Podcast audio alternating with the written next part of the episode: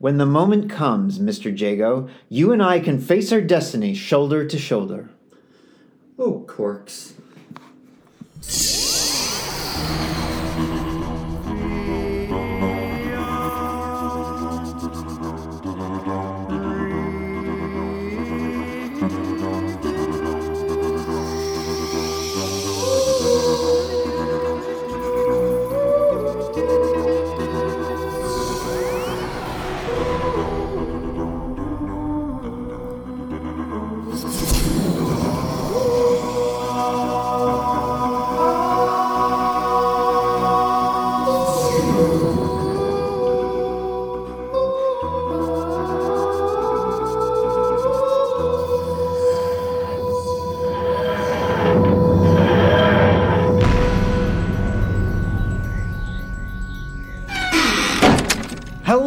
And welcome to the Whovian Review. I'm Michael. I'm Shelby. Colin's reporting for duty. And Jerry. Tonight, we're going to be talking about the Talons of Weng-Chiang. This is the um, last story in series fourteen. Uh. Should we uh, should we start off this one by addressing the elephant in the room? Uh, sure. I didn't. I thought it was a giant rat, but okay. No, no, the, the rat's fine. It, it, it, less the, controversial. The elef- yeah, yeah. And I think we should. Would you like? Yeah, go for it, Jeremy. Let's just say that it's not said often, but yellowface should not be a thing. And um, considering the fact that in uh, in the sec- in the fifth episode, I think, of the story, we actually had a guy who tried to hold an Asian ac- one of the Chinese men holding, trying to speak in English with an Asian accent, but was just being regular accent the entire time. So they had other actors there who could have definitely played this role. Oh, they did. They did at the yeah. beginning too. Yeah. yeah. So they did not have to go with a British man with, you know, some heavy-duty prosthetics. Yeah, yeah. It, it was honestly a, a racial stereotype that I didn't know about, you know, that through Hollywood and other mass productions that, you know, if, if you were of Asian descent, you're not good at acting. It's like, I, I, I actually just delved into this a little bit recently because Michelle Yeoh recently won a lot of awards. Yeah. Um, and they were, like, saying that she was, like, the first awarded identifying Asian actress because there are others that, you know, had won Oscars, you know, beforehand. Um, but had, you know, gone under the guise that they were, you know, fully Caucasian. Mm-hmm. Um, and just the other thing is, like, we talk about stuff like this also went through a lot of the stereotypes, and it even, it couldn't even be done with the, the our first villain, with him having to come back after he was already dead just to do an opium den, den scene. Just, just, to, just to add a little bit of icing on it. I mean, that one... I actually no, am it, more okay with it because it was set in the eighteen hundreds, and like that no, actually does track. Oh no, it makes it does track. But, but you're right. I I thought that too. That one it, also made me cringe. I'm like, oh, he's using it to, you know, take care of his leg that that got bitten off by a giant rat, which he, makes sense. But he just had that on hand. But he, no, no, no. It was more the fact that to us he was dead. He was gone. He then... Yeah, they brought him back to give, like, a really useless, yeah. like, warning to the doctor, beware the dragon's eyes. Yeah, it, it's just like, I, I'm pretty certain the doctor could have figured it out in multiple other ways. Like when he got shot, which is when he did figure it out. Yeah, and, and it was like, I, I was like, oh, are we going to have a regenerate? I, I don't remember when we, we switch out to the next doctor. Honestly, I'm not... that versed on classic Doctor Who. That's Michael and Shelby. They, they, yeah, they, yeah, yeah. We're just here to, to view, get a fresher perspective, and mm-hmm. fun side comments, jab, jab. Not to completely sidetrack, but I wanted to go back to the actor who did play in as Li H'sen... What was it? Li H'sen Chin?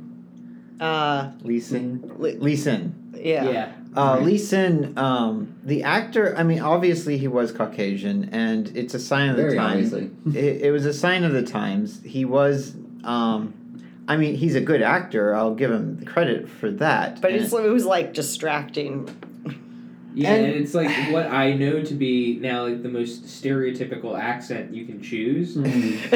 um, Yeah. I, I and I agree. I mean, obviously, in today's society, we understand that this was not okay. But back then, I, I don't know if they did have anybody in mind for the role because, again, the the people that were Chinese were typically used in a very small role in most of the things that they did put on British television. And that wasn't necessarily uh, planned. It was more just that's how it was. They didn't really have any decent named or decent like people that were actually ready to go in and take on the responsibilities of such a big role. And I and I'm not saying they couldn't find someone. I'm just saying back then, I guess for them, it was a lot more difficult to do that. Yeah, it, it's definitely not as offensive as if someone did that today. Mm-hmm. But it also like.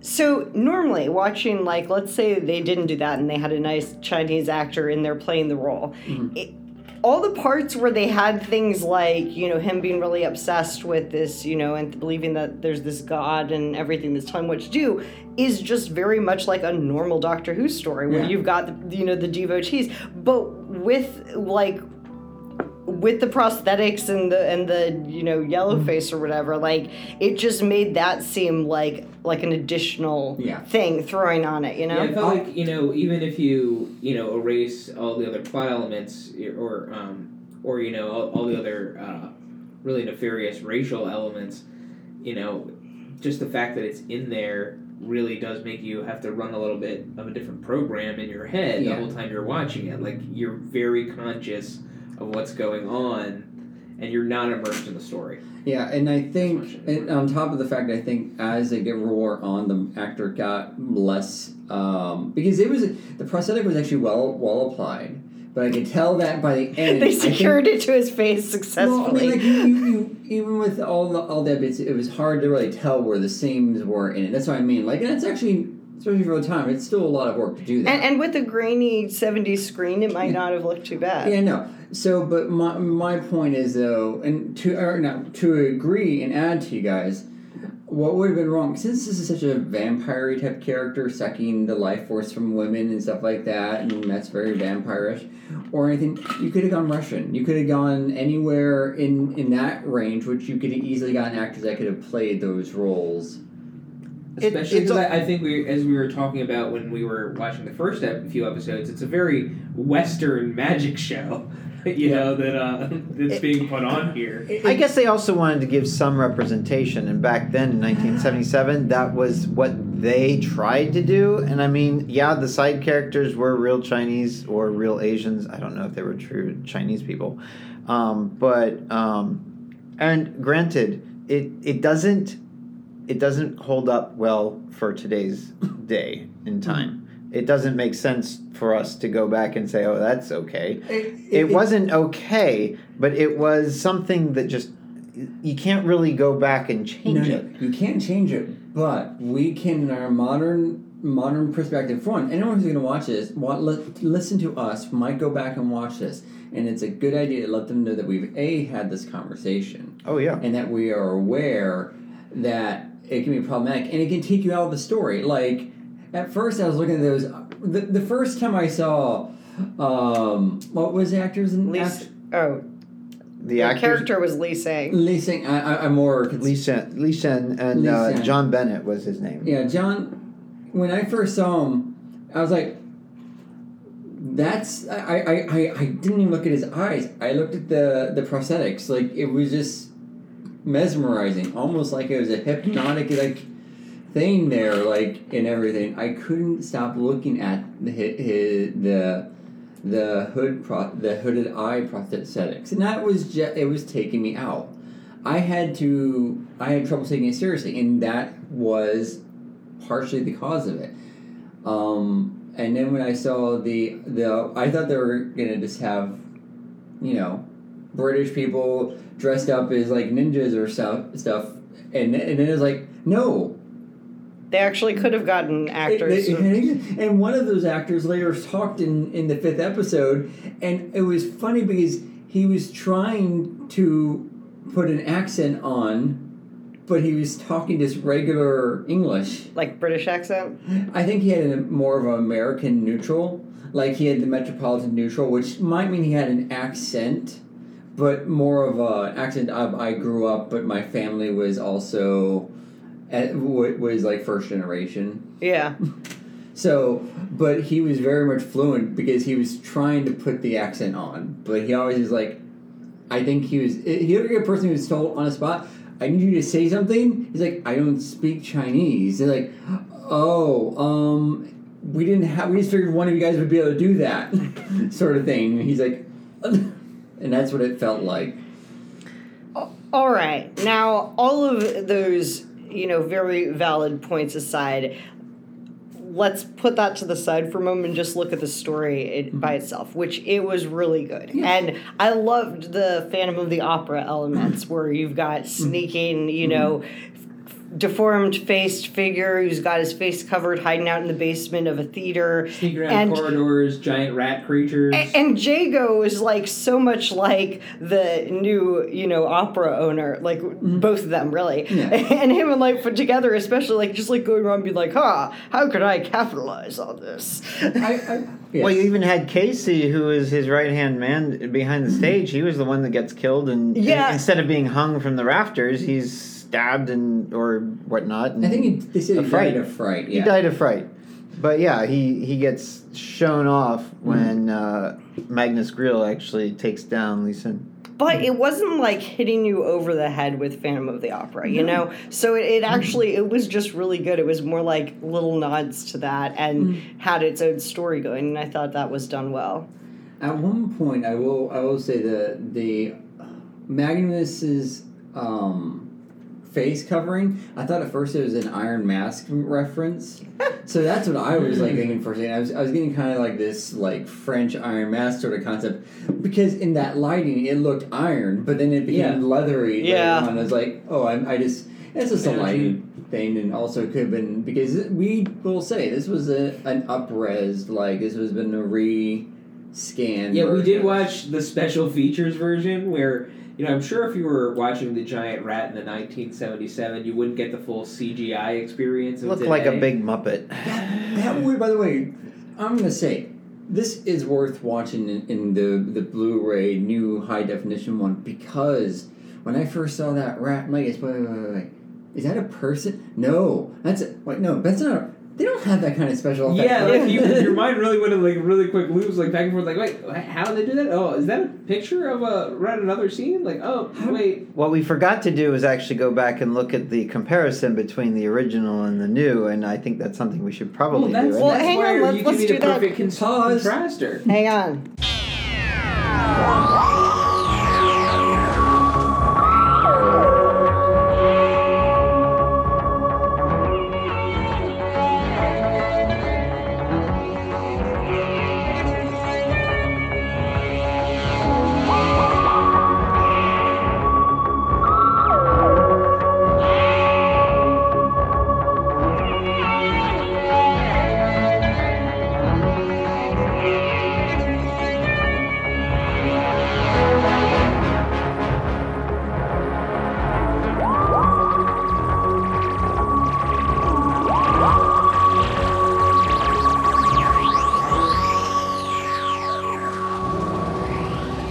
So we're back from watching the special effects comparison. Yep.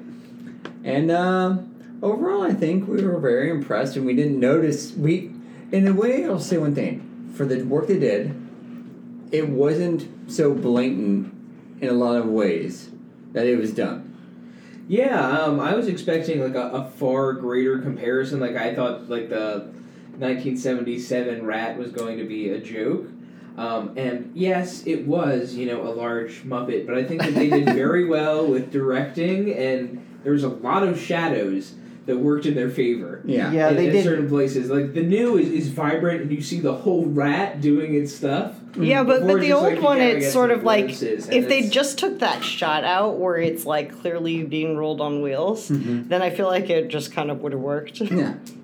Yeah, and th- of course they used a real rat back then, too. So. Right, for that first part, that was a very yeah. uh, awesome-looking rat, I must say. Yeah, what I thought was funny is I, I didn't realize that they did any other special effects updates. Mm-hmm. uh, yep. Either yeah. I had seen this once, like, many years ago. We saw the eyes glowing. It was like, what, what, oh, that was done? Yes, the yeah. hypnosis eyes, the uh, shots being fired from the dragon eyes, and then, like, the really unnecessary special effect with the chamber that yes. drained people. And I would say that was the one that I also felt did a bad job, because when the girl and when...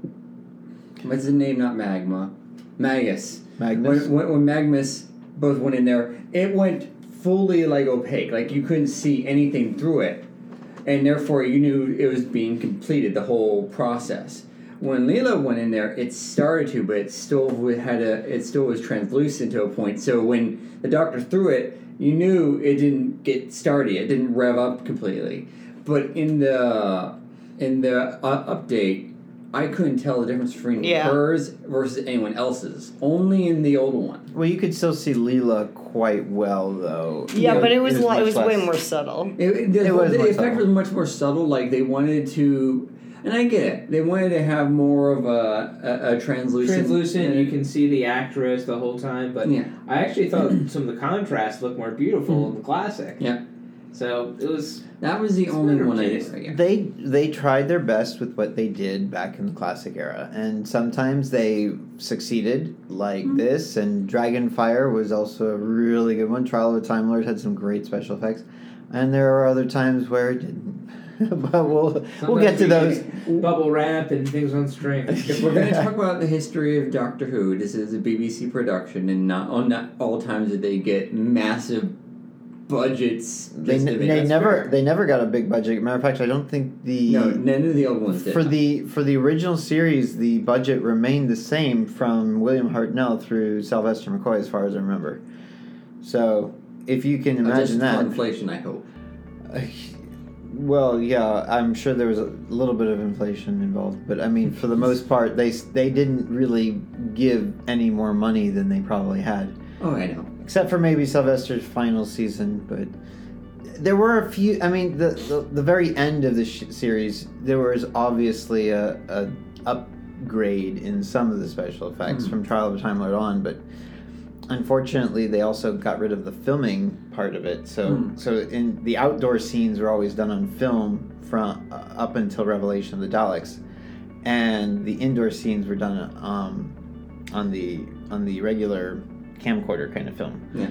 Um, magnetic tape strips. Exactly. Yeah. Um, wherein the, whereas after that, they just went to all magnetic tape strip, which was terrible because the resolution couldn't be fixed. Mm-hmm. Now, if you go back to some of these new Blu-rays that they're coming out with, which we're kind of talking about anyway, um, they are able to upgrade some of the outdoor sequences to full, true H D. Like season nineteen, which Peter Davison's first, looks absolutely incredible on mm-hmm. Blu-ray because everything is true H D when they're outside. And to explain for our fans, of course, the reason this is because when you take that those original film grades, which were very high-quality Silverlight uh, film shots, you have a lot of dots that just don't make it into the final production. And you can now go and scan those if you have them, which we Take don't. Take all the dots, eat yeah. them in as yep. data, spit them out, and, and, the then, and you get all that extra resolution goodness. Yes. Yum, yum. And and I think it really definitely is mm, noticeable in, in the Peter Davison, Colin Baker eras because obviously they had a little bit better film mm-hmm. quality during some of those. But I I mean, it is what it is. I, I do enjoy the new effects that they put on some of these. In this particular case, not all of them worked. The but dragon the rat, laser eyes. The dragon laser eyes were amazingly that was a nice perfect. Update. Yeah, they it well went Hypnotize well with Hypnotize eyes was an upgrade. Yeah. Oh yeah, that was a huge upgrade. I will say that the rat does look pretty darn good. With yeah, the, the rat was definitely yeah. an upgrade. Oh. I mean, it was but like upgrade, none of the eyes, none yeah. of the effects were like that bad originally. Mm-hmm. Right. Yeah. That's kind and, of the point. Yeah, I was expecting like a real dearth to go back and, and do the updates. I mean, the up- updates were largely nice. I yeah. agreed with most of their decisions. Yeah, no, I, I think this is actually more of a testament to classic B B C's like work, and sometimes they do knock it out of the park. Yeah. We've talked about this in the past, and it's a it's a testament to ingenuity and skill of the, the times to be able to do this stuff. You didn't have computers where you can Photoshop and fix this stuff easily at all. Anyway, why don't we talk about Jago and Lightfoot, one oh. of the greatest oh, a duos. Duo. Yes. Yes. Dynamic. Oh. Very, very common to have a dynamic duo in a Robert Holmes script. they're they're my new favorites. Classic charisma, witty banter, you know, between them. The they seem like classic about, best friends. The saddest part about this is they didn't go into the, the TARDIS at the end. No, but yeah, they did get right. their own spin-off audio. Yeah. Oh, and, and well worth it, I'm sure. I'm sure. You know, I also really liked uh, a lot of the Lightfoot Leela interactions when she's, like, sitting there and she just, like, grabs that big hunk of meat and starts eating it. And he, like, he's trying so hard to be polite. But then he actually is. He actually, like, knows what manners are about and picks it up and just makes her comfortable yeah. being in the room. But it's just throughout the whole story you see him making these concessions and, like, it's just kind of adorable. And he never, he, but he never stops. He, like, he never makes her feel bad. Well, but, right. Or does he ever stop trying to be polite and what he thinks. Yeah. So the very next thing is, Doctor, you can't take her into the, that depravity and stuff. And it's like, mm. she's like, I don't care. I'm going in there. He's very British, but he also has an extremely kind heart. Mm-hmm. And he, ac- you actually see that when he's talking to Jago, too, later on, when Jago confesses that he's not exactly the bravest soul. Mm-hmm. He's like, well, I guess none of us are really all that brave. Mm-hmm. I mean, he really... I think Lightfoot was just a really well-conceived character, and this goes to Robert Holmes' strengths. Robert Holmes was one of the best classic Doctor Who writers. Yeah, it was um, elementary for Holmes. He he definitely he introduced us to the Centaurans. He introduced us to Sarah Jane Smith. He had a lot of these really big concepts, but one thing he always had that worked in spades were the dynamic duos. Go to Trial of a Time Lord, The Mysterious Planet. You've got Glitz and Dibber. One of, one of Shelby's my favorite, favorite character in this episode.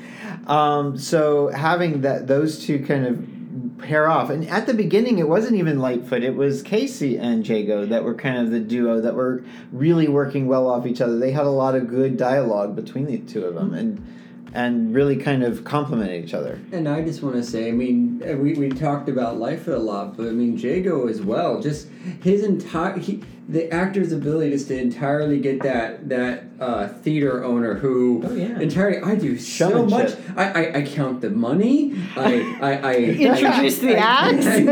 That's so. I talk to the people. My goodness, I mean, that's exhausting work. Like, and I mean, everything. And then he walks in, and he's like, he just found out that a serial killer has been living under his like his theater, and he's just like, wow, I could probably sell tickets for shilling or even a guinea to come see this. Always true to his character. Man. Hey. Oh, very true to his character. They were just great characters. Christopher Benjamin, who plays Jago, actually comes back for a David Tennant story. He's um, the colonel in the Agatha Christie one. Uh, uh, Unicorn the and Monac- the Wasp. Yep, Unicorn and the Wasp. So, uh, and he's, of course, a beloved character in that one, too. Oh, he's, yeah, he's hilarious. Mister Sin is played by Deep Roy. Deep Roy, of course, plays the um, Oompa Loompas in the newer version, uh, the Johnny Depp version of um, Charlie and the Chocolate Factory. Of course, who wouldn't know uh, that? And is in many other things as well. He was in... Um, That's a long NeverEnding Story. It is a long career. Yeah, yeah he's been he's been around. Um, but he... Uh, He was Mister Sin, which I thought was a rather spooky, rather kind of classic horror kind of character that, that just kind of lurks. And, and oh, yeah, creepy dolls coming to life to murder people. Oh, yeah. yeah. And, the, and the way that, yeah. He used to pick the... Or he was the The way homun- he, the way he crept, it, crept yes. up on people right. and stuff.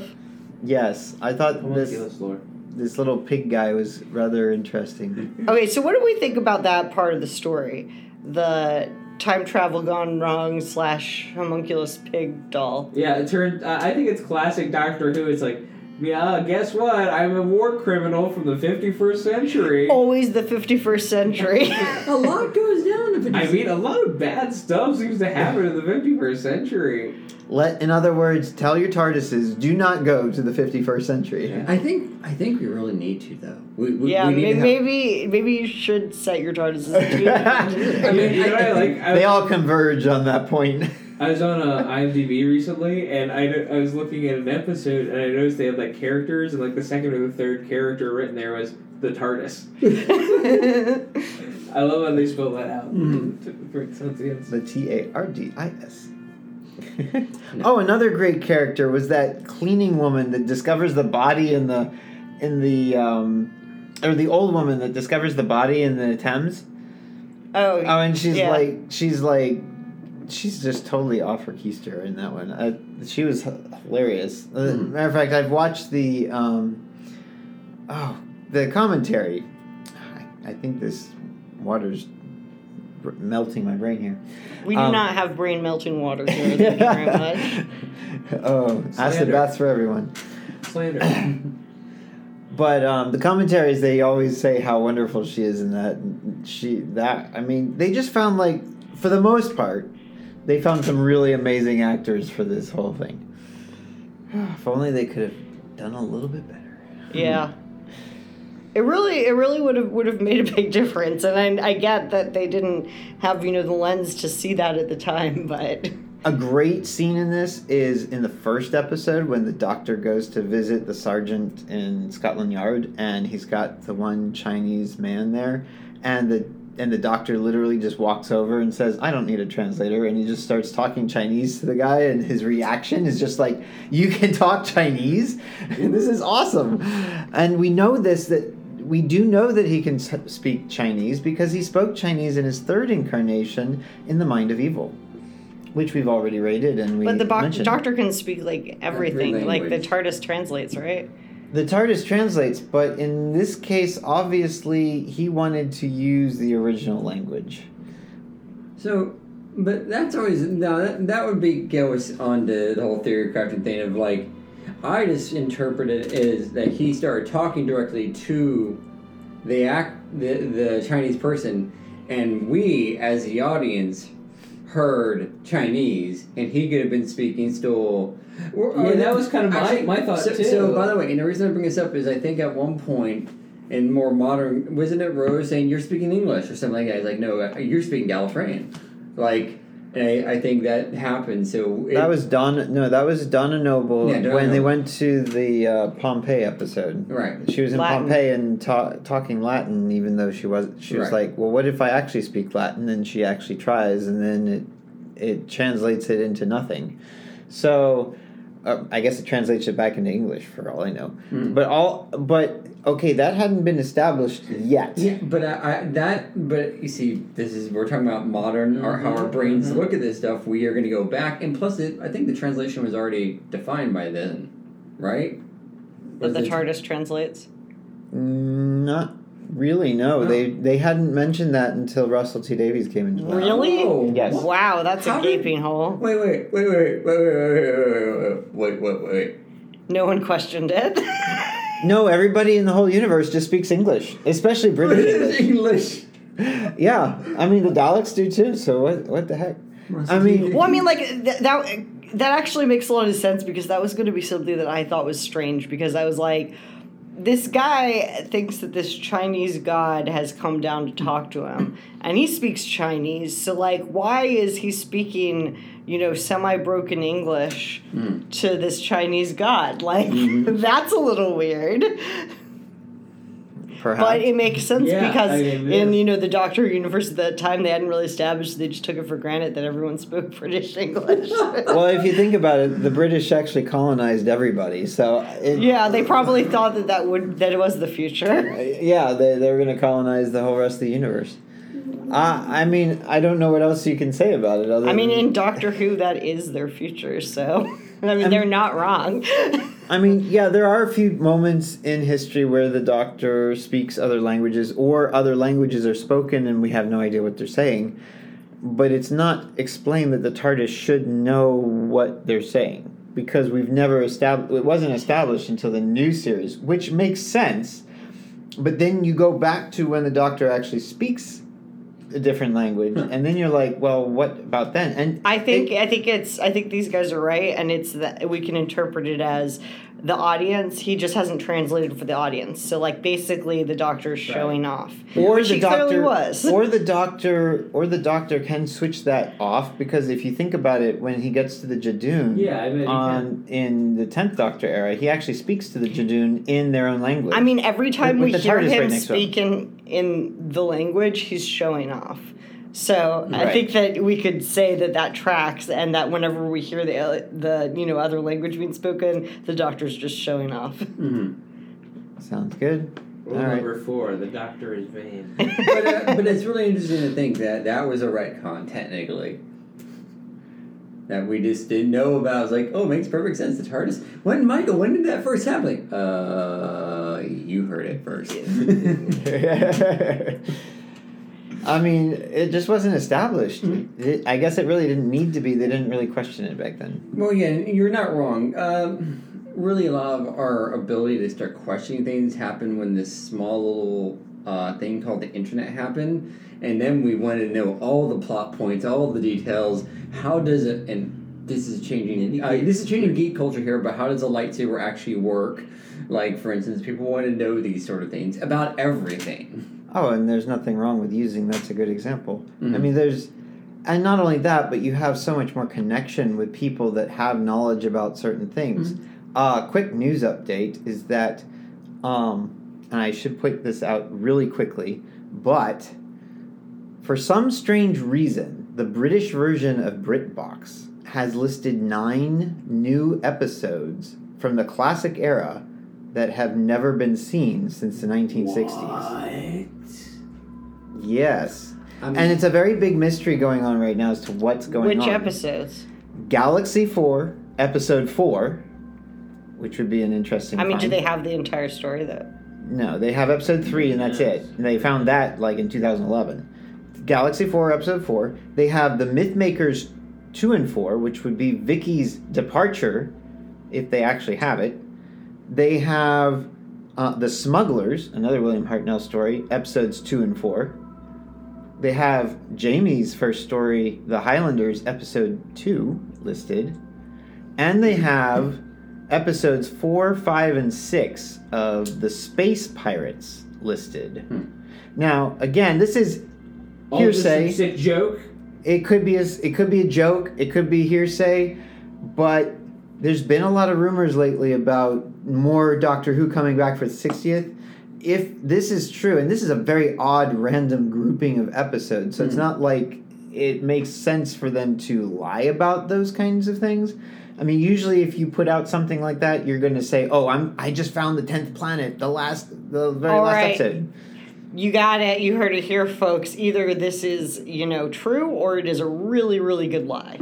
Very good lie. And I'm going to just state on the record, as I have multiple times over literally ten years now at this point, minus my little break. We have all the audio, which I think is what you have said before. We have audio for every story. We do not have pictures of every story. At this point, just animate it. Just just animate what we don't got. A, a lot of a lot of them are animated. Like like like pro animated, like uh, like not just like side, not just like the small like little bits, but like do.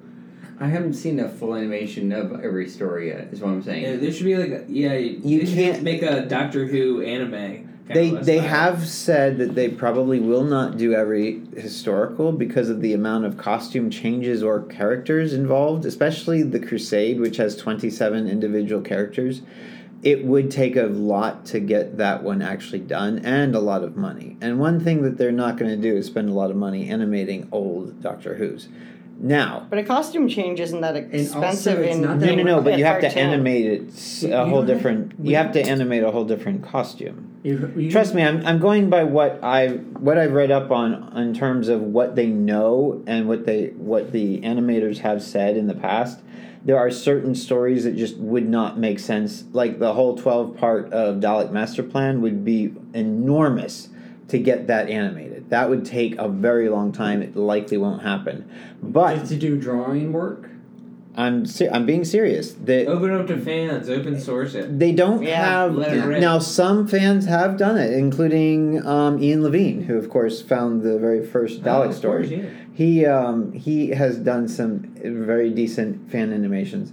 Um, but I will say this, is that with with Doctor Who, it's not the most sought-after material of all time. And even though Disney Plus is being added as a contributor, and they very well could open up their their animation studios at some point if they really wanted to, um, I don't think that would happen. I think this is more like the the B B C has to find funding wherever they can get it, and wherever they can get it, they're going to try and utilize that to fill in the gaps. Now, one of the stories that said was going to be full was going to be animated for the sixtieth was The Smugglers.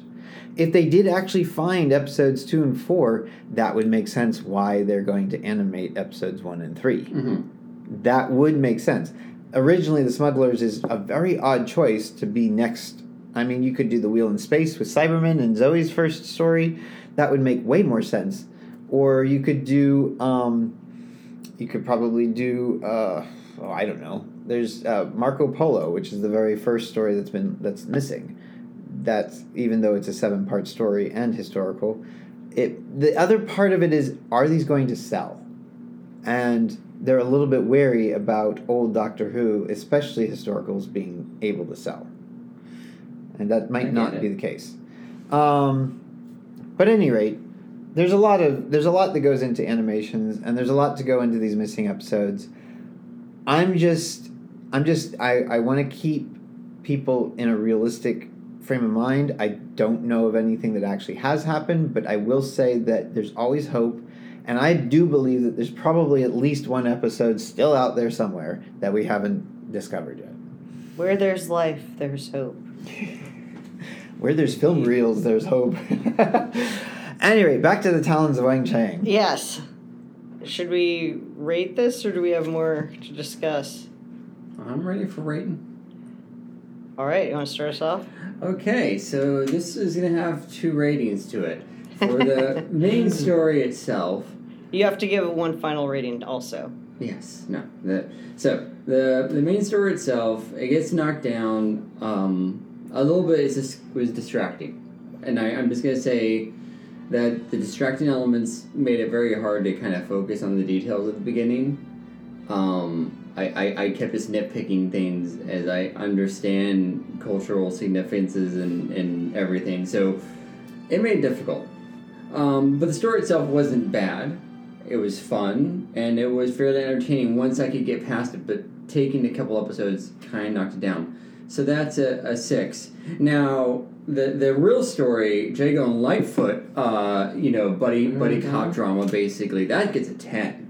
Perfect, wonderful thing. So and that one, overall? Bring, and overall, it brings it up to a seven and a half. Because Jago and Lightfoot. I'm not sure about your math, but okay. I like my math. It's great math. Wonderful math. Good math.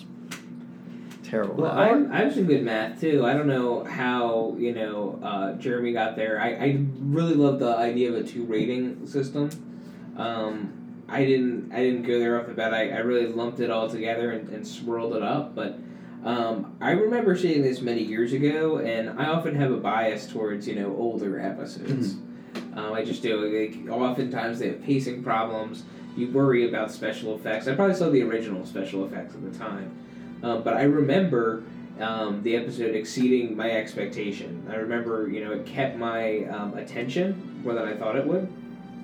But yeah, there's there's definitely some distracting elements in today's in today's world, um, and it's hard not to be running that other program in your head while you're watching parts of this episode. Mm-hmm. Um, but there was a lot of fun things, and, and most of it was around our dynamic duo. Um, I if if I, I had my vote, they'd get their own spin-off series. Um, but. Uh, This was um, this was worthwhile. I liked I liked the twists. I really liked a lot of the characters, um, and it was well, it was a good production value, like really through and through, um, and even more so just seeing the comparison too. Like I noticed like the new age special effects, but going back, I don't think you know you're missing too much. Watching this in nineteen seventy-seven, and actually you might be better well suited watching it in nineteen seventy-seven if possible. Mm-hmm. Um, but I really like that rating. I actually had the same number in my head, a seven point five out of ten. All right. Um, I think this is a great story. I think that it's one that I think Colin's actually seen before this because I showed it to him specifically because it's a especially phenomenal classic Doctor Who story. Um, I, of course, love Leela, and she was awesome in this. watching her go through and point out all the ridiculous things that are involved in British customs and, you know, using weapons and, you know, just kind of taking charge of everything was great. Um, Jago and Lightfoot were fantastic. Uh, the Doctor had, you know, a lot of great stuff. We didn't even mention his Sherlock Holmes outfit. Um, mm. And, you know, it just, there were a lot of really great elements. But there was the glaring, distracting racism that was embedded in it. And it would certainly knock it down quite a lot if it, like, came out today. And they did that. Mm-hmm. But uh, given, you know, at the time, I feel like I, that's only going to knock it down two points for me. So I'm gonna, I'm going to give it an eight out of ten. Mm-hmm. I guess I'm the older fan here. I'm the one that probably saw this and didn't get distracted. But then again, I also was a lot younger than all of you when I first saw this. Yeah, so kids it, don't notice things. So it wasn't... So, I mean, it, it, I did notice that the person wasn't Chinese. I did notice that. That was kind of an obvious. But I didn't think much of it at the time. Um, and so it didn't take away from my enjoyment of the story. Is it distracting in today's society? Absolutely. And I wouldn't condone it in any way, shape, or form. But at the same time, I it, it doesn't hinder the story for me. Um, I do think the story does have a little bit of padding in places, even though that's kind of typical for six-part Doctor Who stories. Um, but for the most part, even the padding itself ended up being extremely uh, entertaining, especially some of the one-liners that Leela had throughout with Lightfoot. Uh, some of the Jago scenes were just absolutely perfect. Um, and yes, the Doctor's costume change was absolutely necessary for the story. I think him being Sherlock Holmes makes all the sense in the world. Not to mention that Tom Baker actually goes on to play t- uh, Sherlock Holmes not too long right yeah. after this. Um, but at any rate, um, I also give this story an eight out of ten. I I think that it's extremely solid. Um, I I can't say it's perfect, and, and we've already mentioned a lot of the reasons why it's not perfect. Um, but, uh, yeah, there's my take on it. And I do think that if they could remake the story today with an actual actor that could fill that role, which there are plenty of now, in, especially in England, including England, because uh, obviously it's a British show, um, I think it would probably uh, it would probably still take the cake for being a really good story. It probably would go into a ten out of ten if if that...